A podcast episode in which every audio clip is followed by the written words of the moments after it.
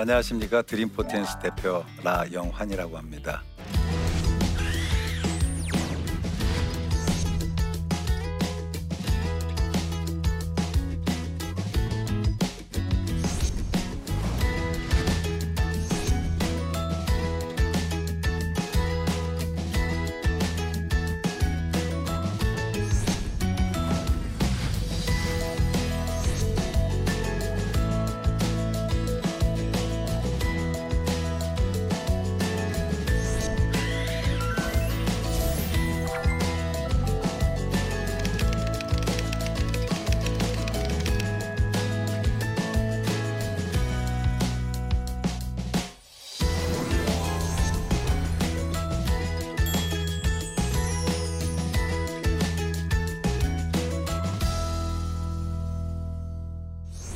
혹시 여러분 그 인문학 하면 그 어떤 생각이 드십니까?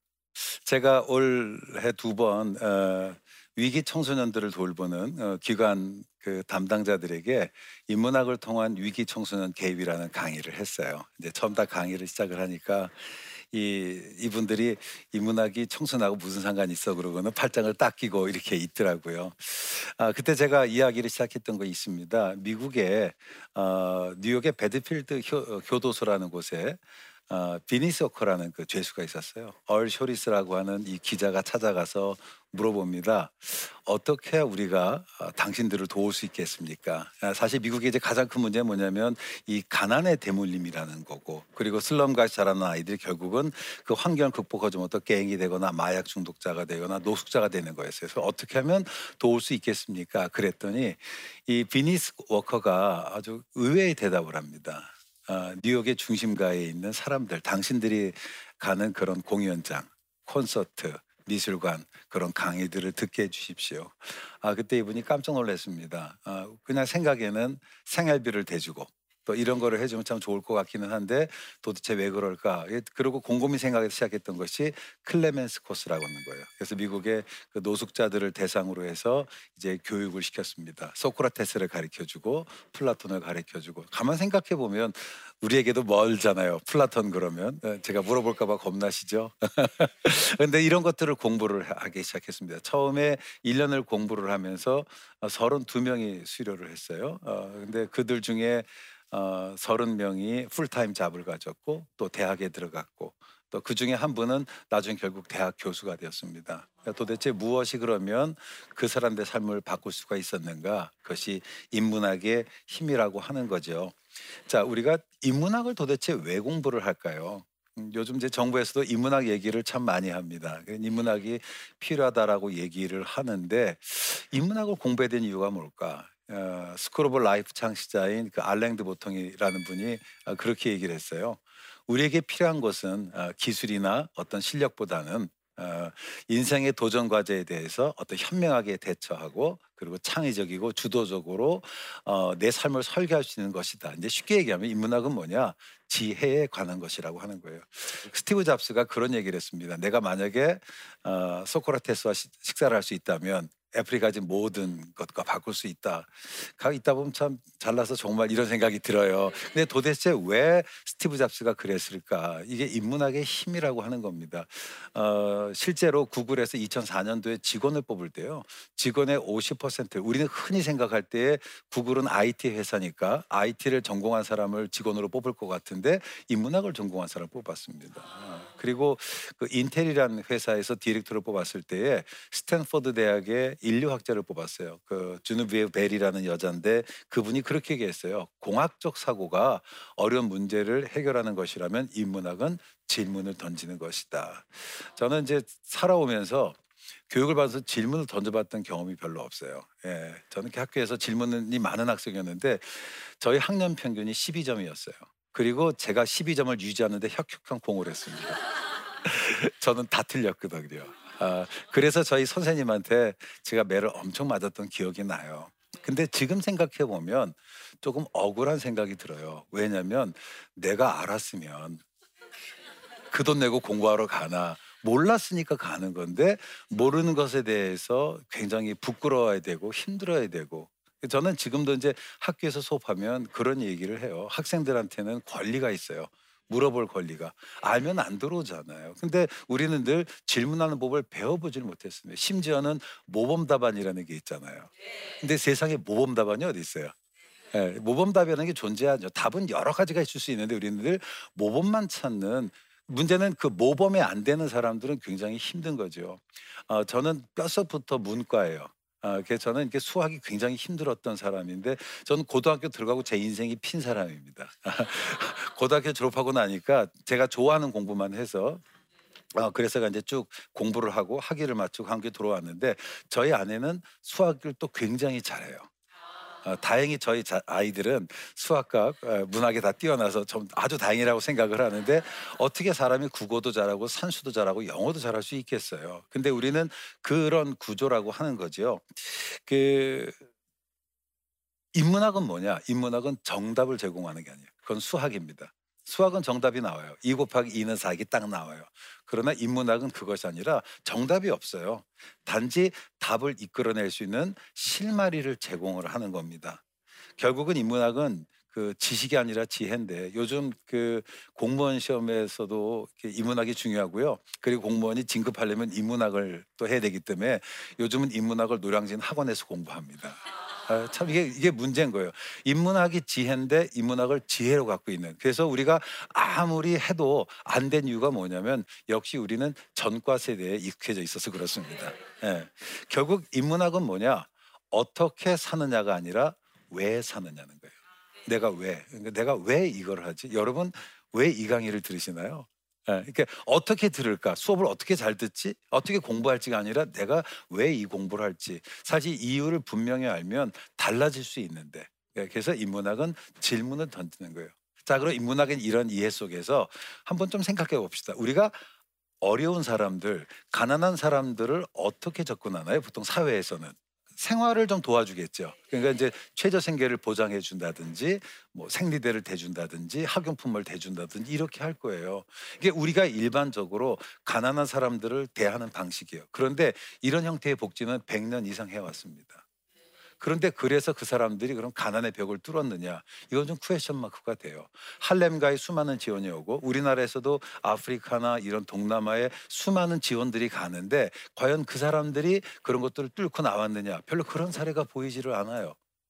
그래서 이제 이 아이들을 데리고 어디서 또 직업 교육을 또 시키기도 해요. 이제 학교 밖 아이들을 직업 교육을 시켜요. 그런데 그거 아세요? 훈련이라고 하는 건 뭐냐면 그 아이들이 무엇인가 부족하다는 걸 전제로 하는 겁니다. 부족해. 그리고 훈련을 시키면 주어진 시스템, 사회적 피라미드 안에 그 안에밖에 못 들어가요. 절대로 그걸 뚫고 나갈 수가 없습니다. 요즘 이제 흑수저, 금수저 이야기를 하는데 제가 고등학교 다닐 때만 해도 그런 분이 있었어요. 저 3년 선배였던 것 같은데 아버지가 연탄 장소였는데 아들은 뭐 서울대 법대 들어갔다더라. 이런 소위 이제 소위 계층 간 이동이 가능했는데 지금은 불가능해요. 근데 그 왜 그럴까? 이런 질문들을 좀 같이 한번 던져보면서 생각해 봤으면 좋겠어요. 음악회를 한번 생각해 봅니다.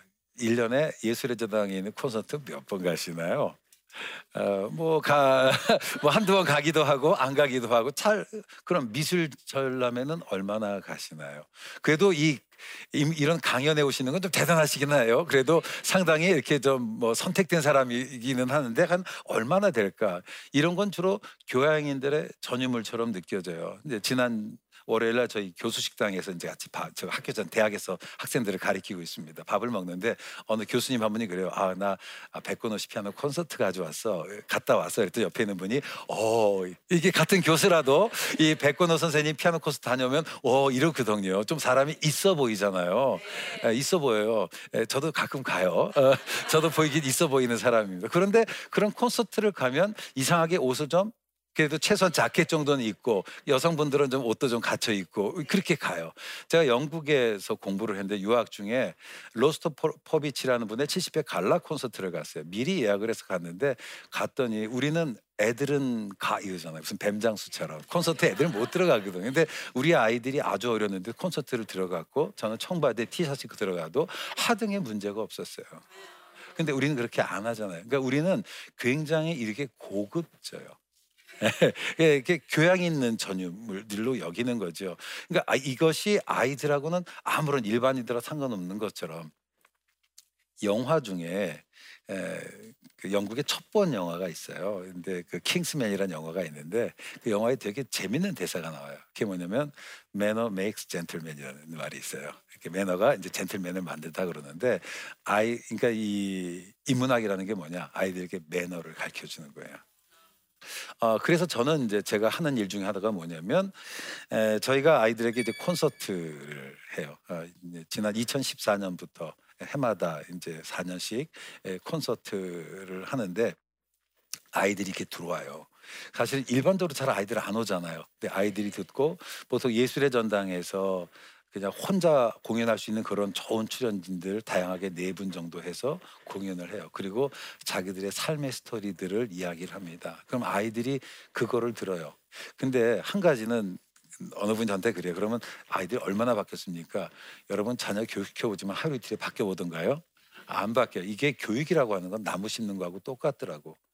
어, 근데 이 아이들이 한 가지는 뭐냐면 듣기 시작했다는 거죠. 그리고 그, 그 아이들이 클래식이냐 랩이냐 그러면 그, 그 랩으로 가죠. 힙합으로 가죠. 근데 이 아이들이 어 이것도 괜찮네, 재밌네, 듣기 시작했다고 하는 거 저는 그것만으로도 어, 충분하다라고 어, 생각을 합니다. 아, 그래서 저희가 하는 일은 어, 예술의 전당에 이제 좋은 이제 미술 전시회가 있으면 아이들 데리고 미술관을 가요. 아, 그래서 이제 협조를 얻어서 이제 거기가 사실 개인 도스트는 안 되게 돼 있는데 도움을 받고 저도 레지스터가 돼서 아이들을 대상으로 미술관 이제 투어를 쭉 이렇게 해주기도 합니다. 에, 그리고 이제 아이들에게 이제 학부모와 청소년들이 함께하는 인문학 교육도 제가 보니까요 아이들의 문제는 부모의 문제더라고.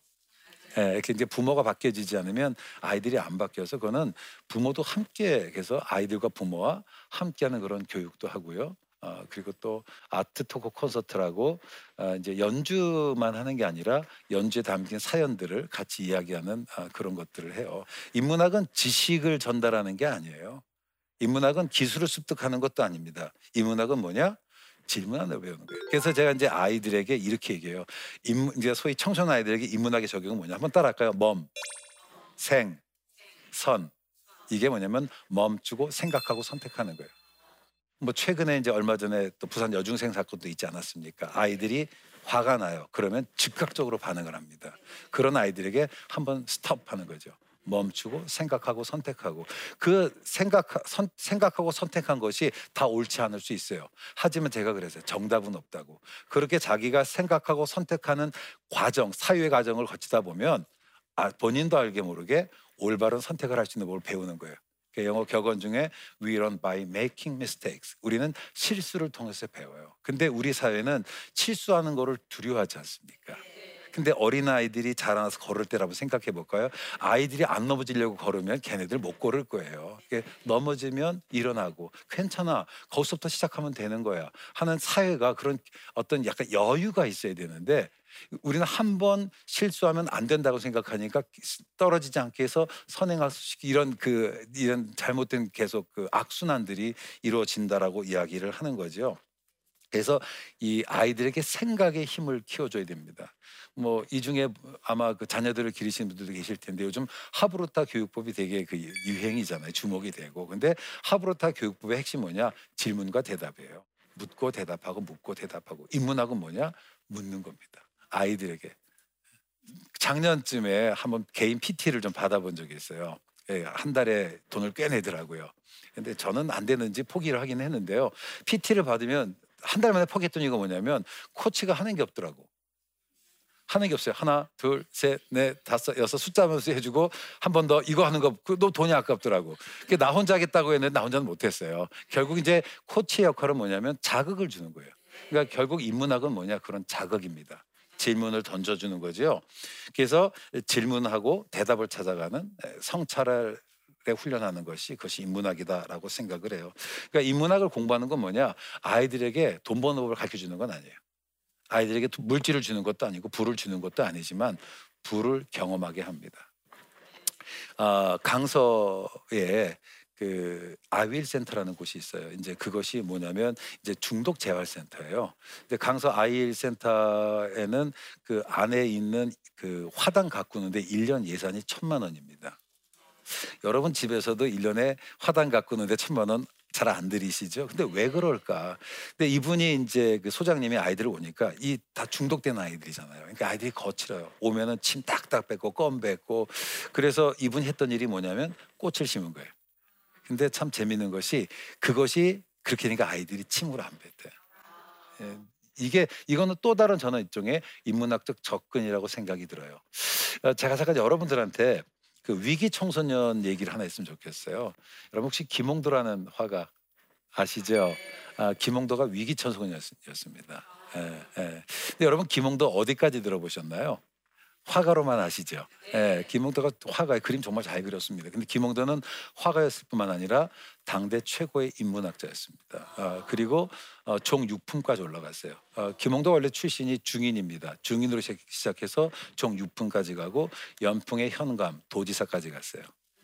예, 아, 김홍도라고 하는 분이 그 할아버지가 얘긴 좀 있지만 이인자라고 하는 사람의 이제 반란에 참여를 해요. 이제 군졸 집안이었고 그래서 이제 역적으로 몰려요. 보통 3대가 다 멸족을 당하는데 어, 어떻게 이제 김홍도 선생님은 살아남았나 봐요. 근데 기록에 의하면 10살 때 혼자서 고하니까 강세항이라고 하는 당대 최고의 문인 화가 또 학자의 집에 노크를 해가 그림 배우고 싶다고. 그래서 이제 그림을 아주 당찬 사람입니다. 그래서 이제 그림을 그리기 시작을 하는데 그런데 훗날 정조 대왕이 김홍도를 이제 평가를 합니다. 이제 어떻게 평가하냐면 30년 전쯤 전에 나의 초상을 그렸는데 영조 대왕 때 이제 그 저 그 이제 그 궁에 있는 화가로 들어가는데 그 이제 어진이라는 게 뭐냐면 이제 왕의 초상화를 그리는 거예요. 그래서 영조 대왕 때에 정조의 초상화를 그려 어린 정조의. 그래서 이제 어 그때 나의 초상화 그렸는데 이로부터 무릇 그림에 관한 일은 홍도로 시켜 주관하게 하였다. 화원은 관례로 새해 초 첫화 이제 그림을 그려서 왕에게 이제 병풍을 바치는 거예요. 예, 바치는데 금년에는 물원 웅화가 줄을 붙인 주자의 시로 여덟 폭 여덟 폭 병풍을 그렸는데 주자가 남긴 뜻을 깊이 얻었다. 그러니까 무슨 말이냐면 당대의 최고의 지성이었던 그 정조 대왕이 김홍도를 보면서 뭐라 그래요? 감동을 얻었다는 거죠. 도대체 그 힘이 뭘까? 그 힘 첫 번째는 독서입니다. 예, 독서. 어, 김홍도는 독서광이었습니다. 예, 그래서 어, 그 독서가 김홍도의 힘이었고 두 번째 그 나, 훗날 강상이라는 분이 김홍도 또 이렇게 평가합니다. 사능은 음률에 두루 밝았고 검은고와 젖대와 시와 문장도 그 묘를 다 하였으며 즉 이제 어, 김홍도는 악기를 잘 다뤘어요. 검은고 연주도 하고요. 또 이제 이런 연주도 잘하고 그리고 시도 굉장히 잘 썼습니다. 들으니 그의 거처는 책상에 바르고 깨끗이 정돈되어 있으며 계단과 뜰락이 그윽하여 집안에 있으면서도 곧 세속을 벗어날 생각이 든다고 하다. 두 번째가 뭐냐면 정리정돈이에요. 그게 정리정돈이라고 하는 게 어떤 거냐면 퇴계 이황이 이제 소원을 만들었습니다. 이제 제자들이 선생님 우리가 좀 후배들이 왔으니까 가르쳐주고 싶은데 뭘 뭘 좀 가르칠까요? 그랬더니 이제 최계 선생님이 야 가만둬라 이랬어요. 6개월 동안 귀찮게 하니까 했던 게 뭐냐면 그러면 정리정돈을 가르쳐라. 이게 정리정돈이라는 게 이게 뭐냐면 흐트러진 것을 원위치에서 필요할 때 적절도수에 꺼내는 겁니다. 오마이 게니치라는 그런 얘기를 했어요. 인생을 바꾸려면 세 가지를 바꿔야 된다. 시간을 바꾸고 공간을 바꾸고 인간관계를 바꾸는 거다. 예, 공간을 바꾸는 게 되게 중요해요. 그래서 저는 아이들에게 하는 일 중에 하나 뭐냐면 아이들에게 매일 이제 청소년들에게 공간 바꾸는 훈련을 해요. 자기 방을 사진 찍고 매일 청소를 해봐라. 하면 애들이요 하루는 너무 잘해요. 근데 하는 말이 면뭐 이틀만 다시 원상복귀. 근데 그 정말 재미있는 건요 공간이 바뀌면 삶이 바뀌어요. 그래서 뭐 그런 일들을 합니다. 이제 그다음에 김홍도가 이제 썼던 시 하나가 있어요. 이게 이게 이런 건데요. 봄물에 배를 띄어 가는 대로 놓았으니 물 아래 하늘이요 하늘이가 물이로다. 이 중에 늙은 눈에 뵈는 것은 안개 속인가 하더라. 전 이거 보면 창세기가 생각이 나더라고. 궁창의 물과 궁창의 아래 물. 뭐 사실 이제 김홍도가 이제 그 시대 사람과 달랐던 이유 중에 하나는요. 제가 볼 때는 실학의 영향을 받았어요. 실학은 그 당시 이제 캐톨릭 천주교 영향을 받고 기독교 영향을 받았던 거죠. 그래서 김홍도의 풍속화에 나오는 그 독특한 그림들이 뭐냐면 배려예요. 약한 사람에 대한 배려. 이제 그런 것들이 있습니다. 결국에서 김홍도의 네 번째 는 뭐냐면 그게 compassion이라는 거예요. 함께 느끼는. 근데 우리가 책 읽기가 어떤 거냐면 상대편의 내가 간접 경험하는 거잖아요. 아, 이번 시간에 이렇게 하면 정리하면 좋을 것 같아요. 결국 인문학의 그 힘이라고 하는 게 뭐냐. 그러니까 인문학은 사람들에게 꿈을 꾸게 하는 거예요. 희망을 갖게 하는 겁니다.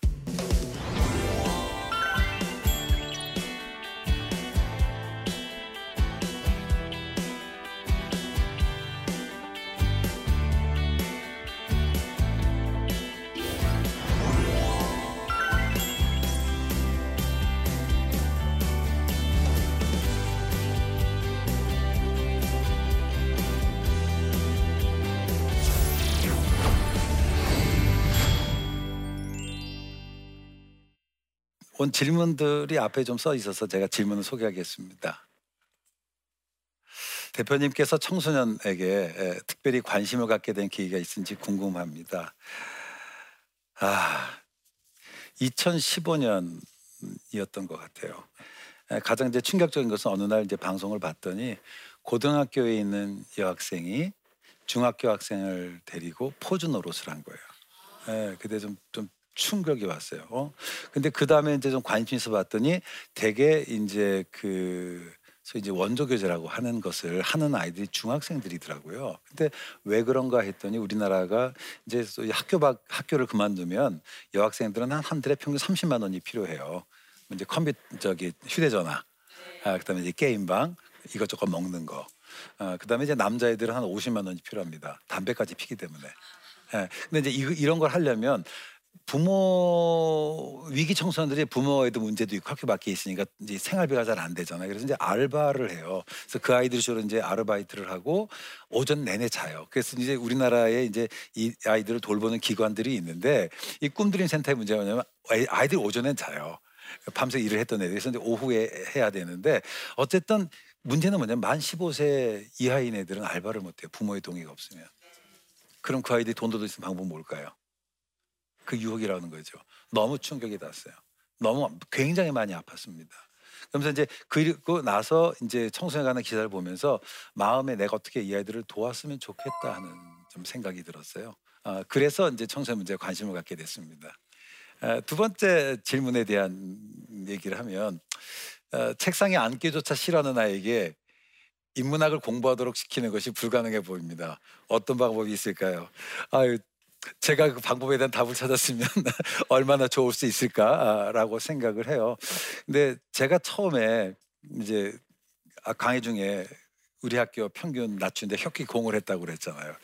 그러니까 책상에 앉으면 일단 기분 큰 마음을 잡고 시간표를 짜고 연필을 깎고 그러면 피곤해지더라고. 그래서 잠을 자고 결국은 뭐냐면 습관인 것 같아요. 습관. 그래서 이제 그 앞에 앉아 있으면 그래서 이 아이에게 일단 다가와야 되는데 다가오는 계기가 필요하잖아요. 그래서 이제 저희들 같은 경우에는 아이들에게 바로 텍스트를 가기 전에 영상이나 그림이나 음악 이런 것을 통한 그런 강의들을 하기도 하고요. 어, 그런 것처럼 조금 그러니까 처음부터 그 습관을 들이면 너무 쉬운데 나중에 할 때는 시간과 돈이 들어가요. 예, 그거는. 예, 그래서 저는 부모님들이 누가 그래요. 우리 아이가 뭐 게임에 중독됐어요. 이걸 중독된 걸 벗어나려면 더 좋은 걸 보여줘야 되잖아요. 그런데 재미있는 건 그 게임에 중독된 아이들이요. 월, 디즈니랜드 가면 게임 안 해요. 왜?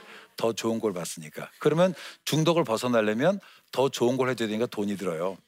머리가 니가 시간이 들고. 전 그래서 부모님들에게 뭘, 뭘 말씀드리고 싶냐면 시간과 돈을 투자하셔라.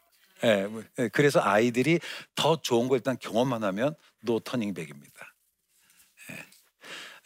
오늘 이 시간에는 인문학이라고 하는 것이 우리 아이들에게 해주는 역할이 무엇인가라고 했는데 인문학은 아이들의 삶의 근본적인 문제에 대한 답을 주지는 않아요. 하지만 실마리는 제공합니다. 그 실마리 뭐냐면 어 나도 해볼 수 있겠구나라고 하는 어떤 그 자신감인 것 같아요. 사실 요즘 아이들은 자존감이 없습니다. 그런 아이들에게 자존감을 세워주면 그 다음부터는 할 수 있거든요. 그래서 인문학은 이렇게 생각해요. 스스로를 격려하게 해주고 일어나게 하는 것이다. 아, 이렇게 생각을 합니다. 아, 제 강의를 들어주셔서 감사합니다.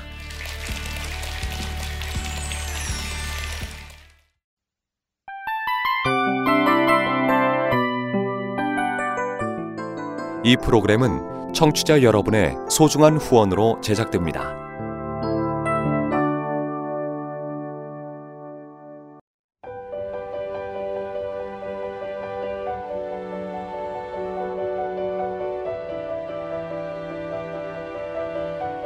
세상에는 수많은 교회들이 있지만 더 깊이 있는 말씀 강해를 찾기 위해 크기로만 교회를 선정하지 않습니다. 보다 좋은 영적 콘텐츠를 더 많이 나누기 위해 방송비를 받지 않습니다. 1년 365일 복음만 전하고 싶어서 우리는 광고를 하지 않습니다. 온누리의 복음을 땅끝까지 CGN TV와 함께 땅끝 선교사가 되주세요